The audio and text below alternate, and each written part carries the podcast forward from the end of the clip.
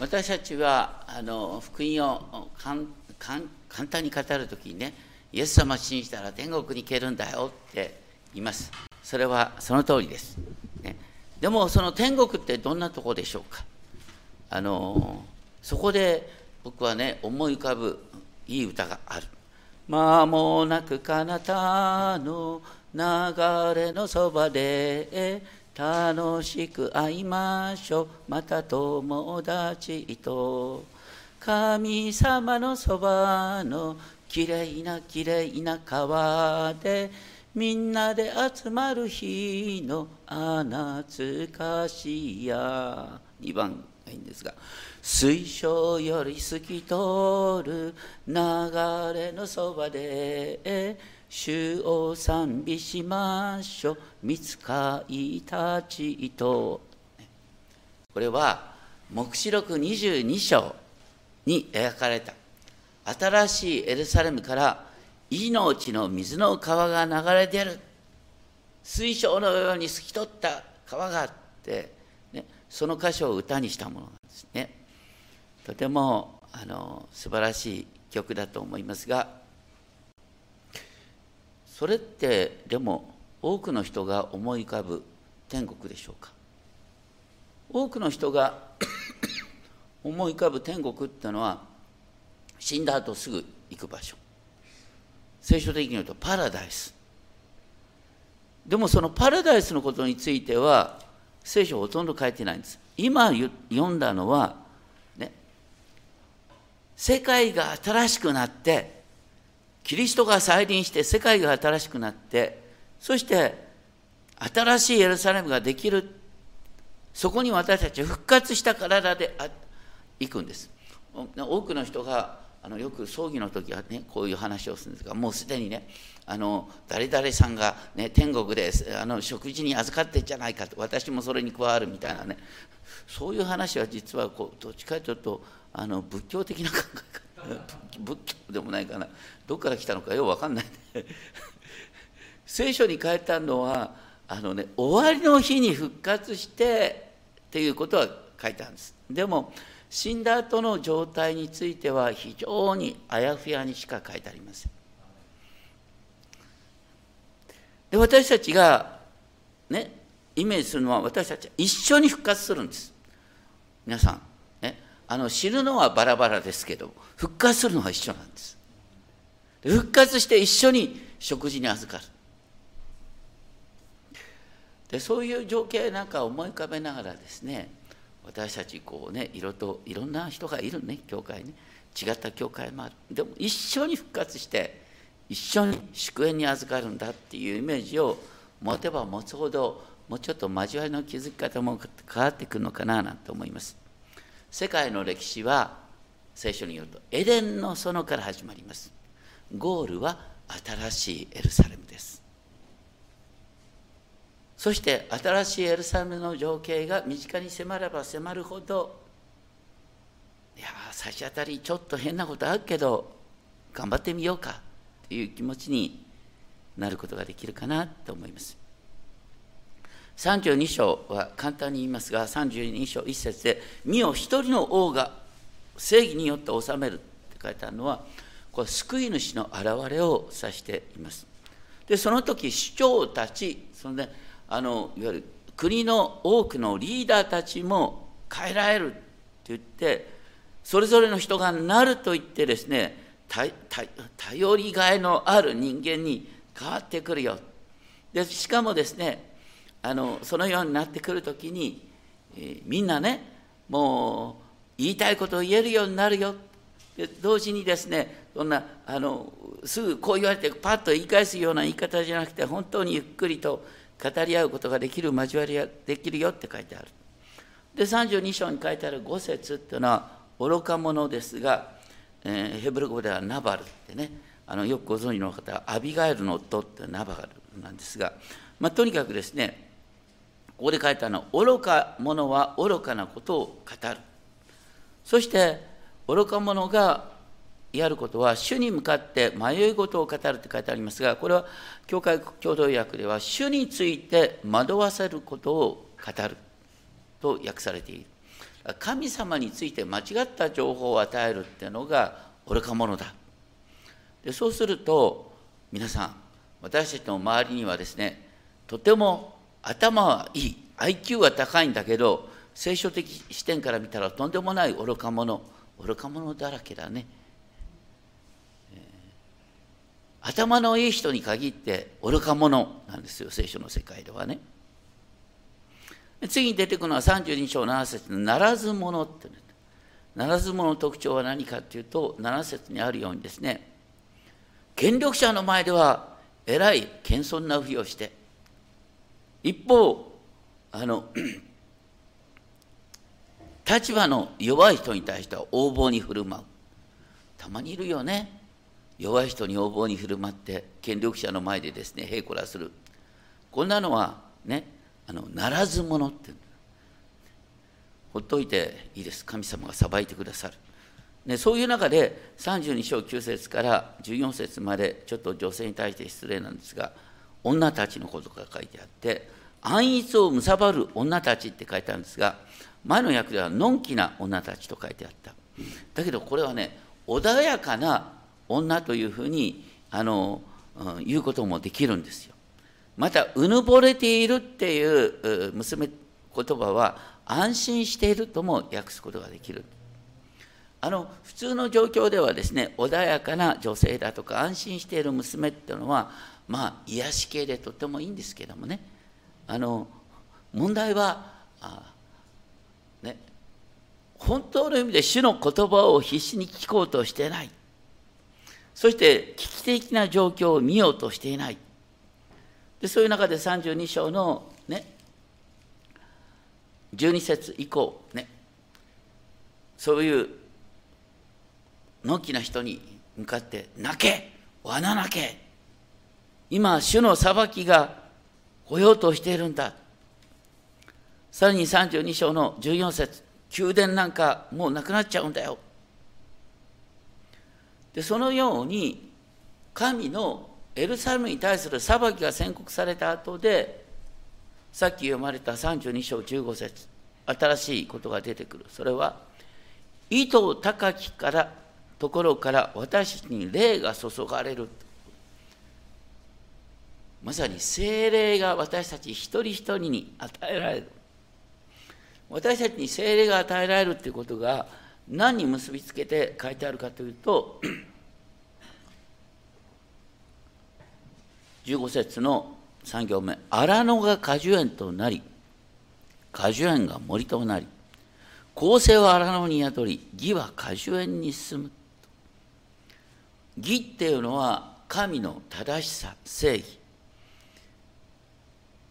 面白いのはねこう果樹なんで果樹園の話出てくるかっていうとあの私たち失ったエレンの園に対する憧れがあるんです。失ったエレンの園の祝福がこの地に実現する。それは神の正義がこの世界を作り変えるんだ。と言ってすぐに果樹園が出てきて神の正義が平和を作り出すんだ。平和っていうのは皆さんご存知の通りヘブル語にするとシャロームですけどもこれに似たヘブル語が色と出てくる。平穏だとか安心とかね安全だとか憩いとか。要するに、まあ、シャロームの類語っていうのは結構あるんですけれども、まあ、そのような平安を神が作り出すんだよって書いてあってでもね神に背く者たちに対しては裁きが下るんだっていうことが19節20節に出てくる。だから大切なのは神を恐れることなんですけれどもで33章になってですね災いだ。自分が踏みにじなざにじ踏みにじにじられなかったのに人を踏みにじり裏切られなかったのに人を裏切るあなたはこれ誰のことを指してんだろうね。今までの流れからするとエルサレムのことかななんていう解釈もあり得るんですがここではどっちかというとねエルサレムを今滅ぼそうと迫ってくるアッシリア帝国のことを指しているアッシリアがですねエルサレムを裏切ったっていう話なんですね。で裏切られた中で33章2節主を憐れんでください私たちはあなたを待ち望みます」と言ってアッシリアと取引した人が反省してやっぱり主にだけ信頼するんだっていう気持ちに変えられるって話なんです。なかなかこれね歴史的文脈は難しいんですがあのこのイザヤの時代に、ね、特に後半の時代にいた立派な王様がいるんです。ヒゼキヤっていう王様。ヒゼキヤは、ね、イスラエルから偶像礼拝を取り除く熱い素晴らしい王様だった。アッシリアに対してもですね、そう簡単にへりくだることはしなかったんだけど、でもアッシリア帝国が目の前まで迫ってきたんですよ。そして、あのアッシリアの王がですね、ヒゼキヤに言ったんです。金をこれだけ出したら、ね、お前の町は救ってやるよって言ったんですよ。だからね、ヒゼキヤはね、それまで神様のみ信頼すると思ってたんだけど目の前に本当に軍隊が迫ってきたらね急に怖くなっちゃってねパッと金を出しちゃったんですよで金出しちゃった結果どうなったと思う？なお大軍を持って攻めてきたんです。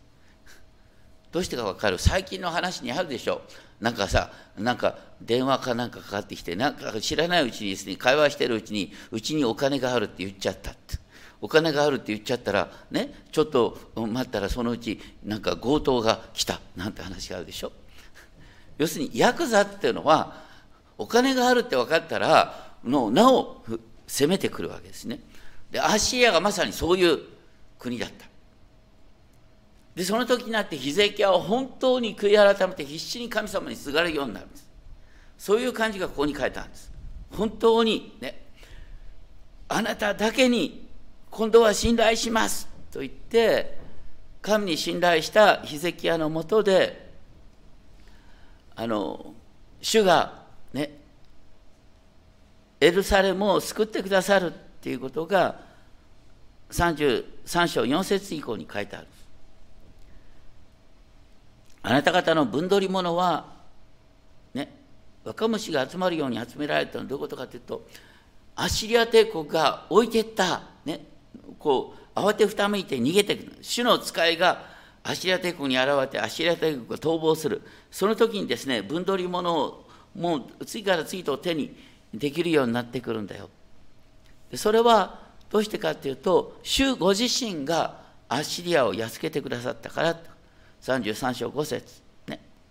主は意図高きところで高いところに住み、シオンを公正と義で満たされると言って、主はあなたの時を固く支え、救いと知恵と知識の富となられる。主を恐れることはその財宝である。いい言葉ですね。主を恐れることが財宝。いやこの世で生きるのは確かにお金もね、えー、学歴だとかねそういうものも役に立つんだけど何よりも大切なのは主を恐れることだ主を恐れることはその財宝私たちが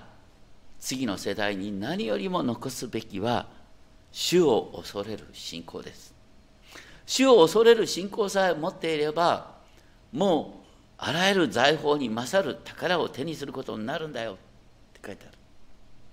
でそのように祝福が書いてあったので、まあ、これがイザヤ書の分かりにくいところですね。7節になって「見よ彼の勇士は通りで叫び平和の使者たちは激しく泣く」ってこれどういうことかというとあのアッシリアとね平和交渉をした人がですね嘆く、平和交渉したようで実は手の内を表しちゃって反対にですね攻められたって言って彼らは泣く。そしてアッシリアが迫ってくる中でですね、あの33章の9節地は藻に服す。レバノンの豊かな木も、シャロンの平原も、ね、荒野のようになってしまう。そのようにですね、エルサレムまた約束の地が本当にアシリアによって蹂躙されるっ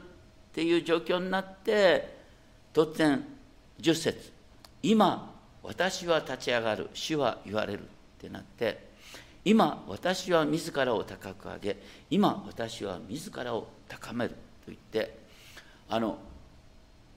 こう世界がもう終わりになるって見えるところで今私は立ち上がると主はおっしゃる。これもね聖書に出てくるテーマなんですということかというとね私の人生の中でもうもう終わりだって思って神様助けてくださいって言った途端翌日になってみたら状況がガラッと変わるってことがある。皆さんあの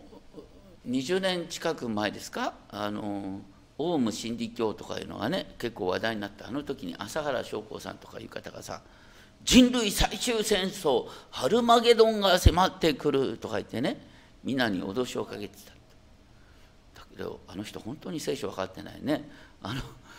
ハルマゲドンっていうのは黙示録16章に出てくるんです。それは何かっていうと神の敵がハルマゲドンっていうイスラエルの地に集められる。その後どうなんですか？その後いろいろとね書いたんだけどその後すぐねイエス・キリストが王の王主の主として現れてね神の敵を一網打尽にやっつけるって書いてあるそれは19章に書いてある16章にハルマゲドンが出てきてすぐに19章な時間的にはねその辺りがなかなか読み取れないからあのハルマゲドン恐怖だなっていう感じなんだけど黙示録の文脈の中では神の敵がハルマゲドンに集まる。それは神の敵が一網打尽にねイエス・キリストの再臨のキリストによって裁かれるために集まるんだってことになってるんです。だからもう世の中が終わりだって思った時に主は立ち上がるっていうのがあの聖書の時代のあの時間の感覚なんですね。そういう中でですねあの33章13節以降再び遠くのものよ近くのものよと言って神の御業を知れと言ってでも一方神の御業を知ろうとせずにですね、えー、自己中心な利力で生きる者に対しては裁きが来ると言ってまああのイザヤ書の難しさはね裁きが出てきたり祝福が出てきたりこう行ごとにコロコロ変わっていくもんですからこう流れがつかみにくいんですがでもこれも私たちの人生みたいね。もう一日ああ今日はいい日だった。明日とんでもない日になった。なんていうことがあるかもしれません。それが主の歴史の中でも起こる。でも主はこの歴史を支配しておられで起こることが33章17節。あなたの目は麗しい王を見る。麗しい王をまた王の麗しさを見るとも訳すことができる。これは私たちが救い主イエス・キリストを見るっ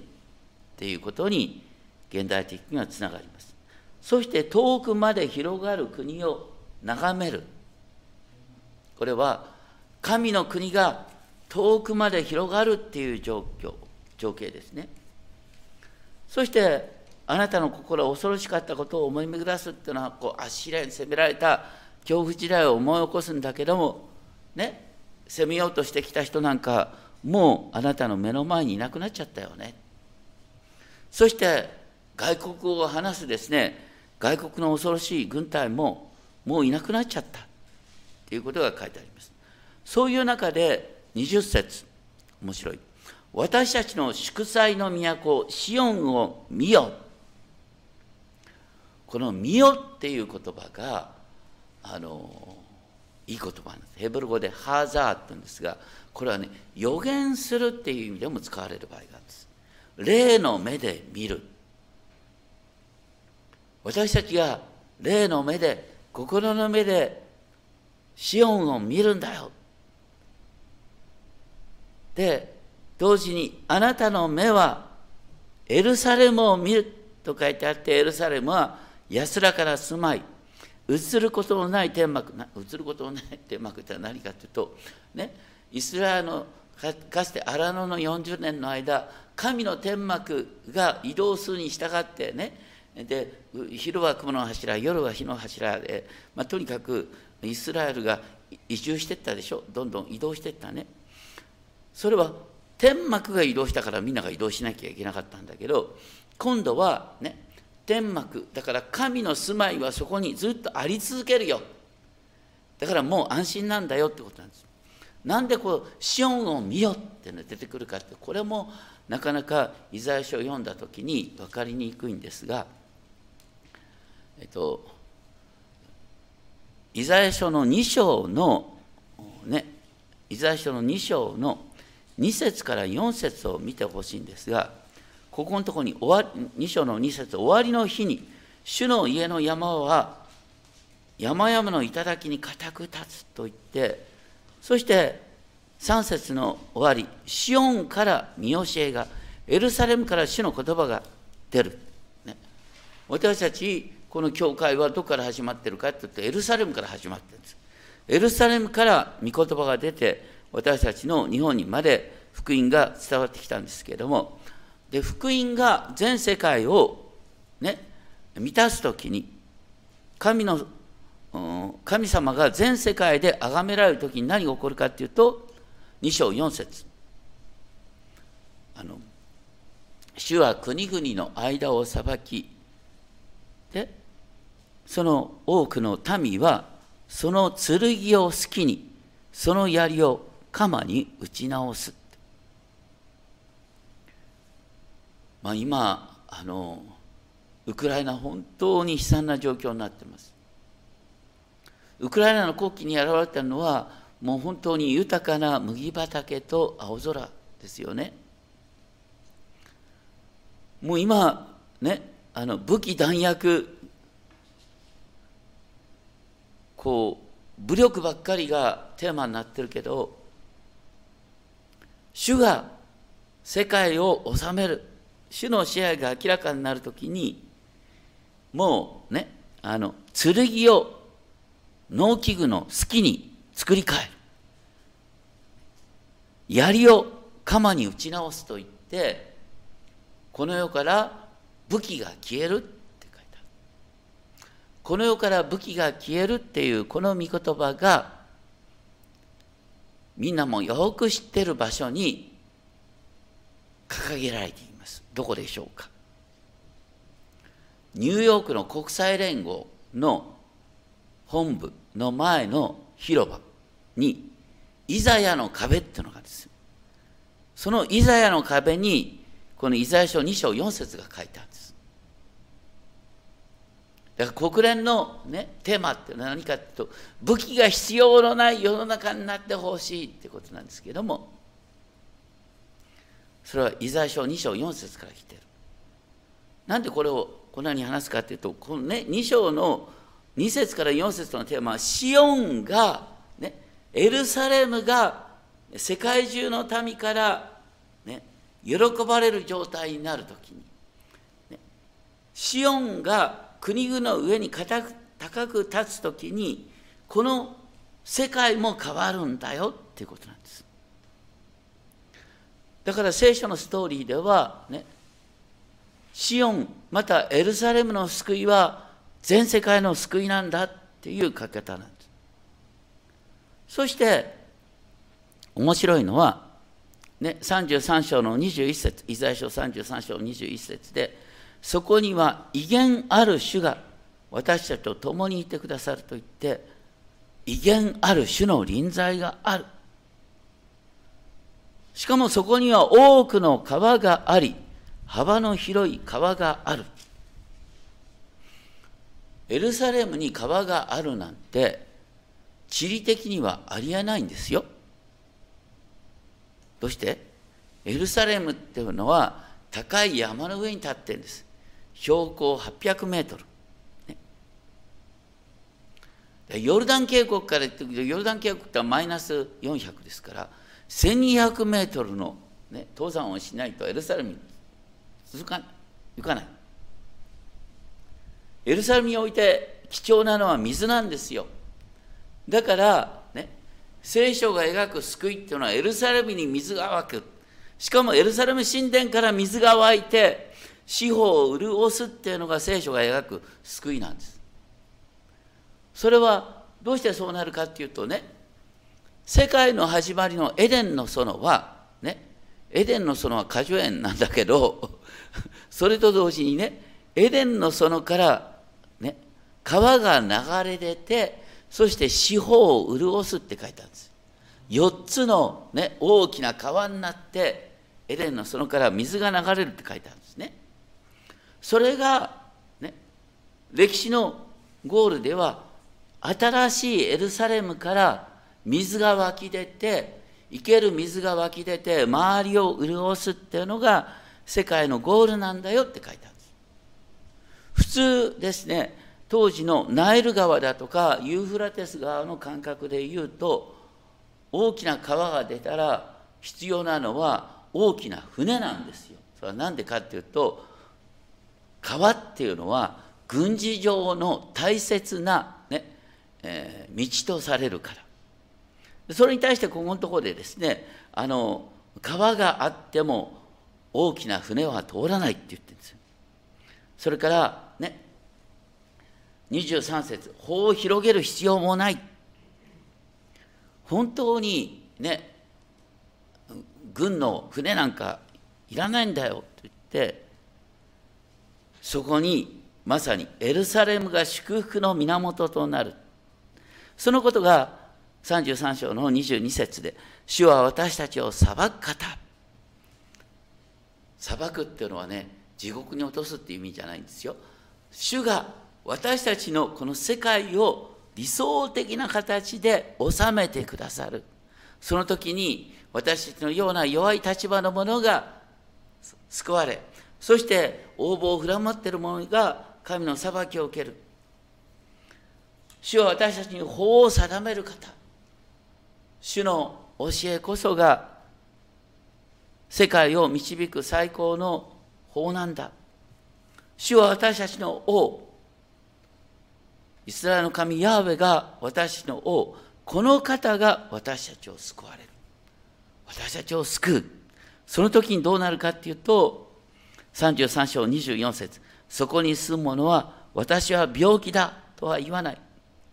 そこに住む民の咎は除かれる。私たちから、私たちが罪から自由になる。私たちはもう罪を犯さないものになる。まさにイザヤ書のここに書いてあるのは新しいエルサレムの情景です。でこれをちょっと最後に見てほしいのは皆さんヨハネの黙示録ね旧やああの聖書の一番最後一番最後を開くと黙示録になる。黙示録21章22章。そしてね黙示録の21章の2節に書いてあるのはこの新しいエルサレムがなんか天から下ってくるって書いてある。これ面白いね。私たち普通救いって言うと私たちが天に引き上げられると考えるんだけどエルサレムは天から下ってくるんですよ。私たちは新しい体を与えられてそのこの地に来たエルサレムに住むでこの地に実現したエルサレムはどうなってるかというと22章1節水晶のように輝く命の水の川を私に見せた。水晶のよう、なんだった？忘れた。まあ、とにかく水晶のように輝く川が流れ出る。そして、それが都の大通りの中央を流れる。でこちら側もあちら側にも十二の実をならせる命の木があった。命の木って何ですか？エデンの園から恩出された理由は、ね、神に逆らう者が命の木から取って永遠に生きることがないように、だから命の木から食べさせないために、ね、神様はアダムとエバをエデンの園から追い出したって書いてあるんです。神は命の木を守ってた。それに対して来るべき世界では、ね、命の木が毎月実をならせて私たちは病気になったら命の木を食べるとすぐ健康になるみたいな感じですよ。でその木の葉は諸国の民を癒した。もう呪われるも呪われるものはない。神と子羊の御座が都の中にあり神のしもべたちは神に仕え御顔を仰ぎ見る。と言ってもはや夜がない、ね、主ご自身が私たちを照らしてくださって私たちは限りなく王として治める。面白いせね。あの例えばイスラム教のねコーランに書いてある天国っていうのはあのね本当にこう永遠の少女が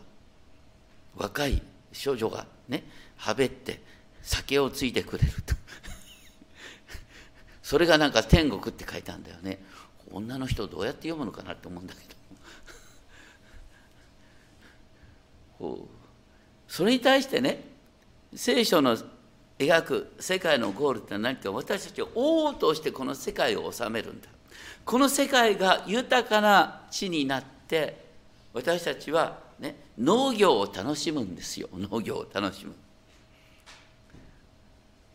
芸術活動もあるし本当に楽しいことがあるんだけど昼寝ばっかりするとこじゃなくて私たちは自分自身を発揮することができるのが新しい世界なんです。でそのシンボルが何かって命の水の川が流れるってことになってるんです。私たちは、ね、そういうところに向かって、ね、イザヤ書の流れからはっきりすることはイザヤ書の流れからはっきりすることはねだから新しいエルサレムっていうのはこの世界が全部消えてなくなるっていうよりはこの世界が作り変えられるところだ。ね。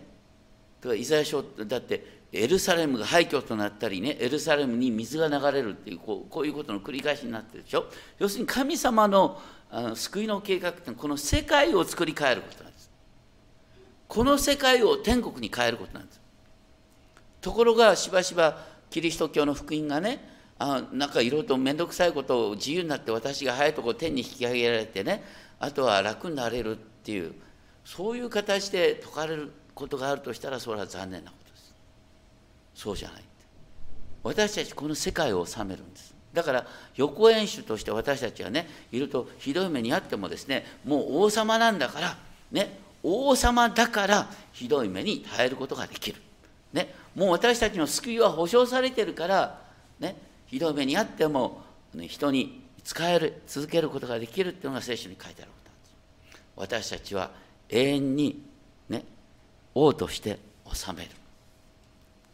世界が作り変えられる。そのことを覚えながら、ね、主を恐れ主に期待しながら生きていきたいと思います。お祈りをしましょう。天のお父様あなたがエルサレムの話から新しいエルサレムいわゆる俗に言う天国を描いてくださいました。それは目に見える世界が外国の軍隊に蹂躙されるような世界が主によって変えられるという希望です。ウクライナに平和が実現するという希望です。この日本が神を恐れる民で満たされるというのが救いです。どうかあなたの救いのご計画の連続性に目を留めることができるよう導いてください。あなたの救いのご計画をいつでもどこでも心に刻みながら目の前の困難に立ち向かう立ち向かうことができますように尊き主イエス・キリストの皆によってお祈りします。アーメン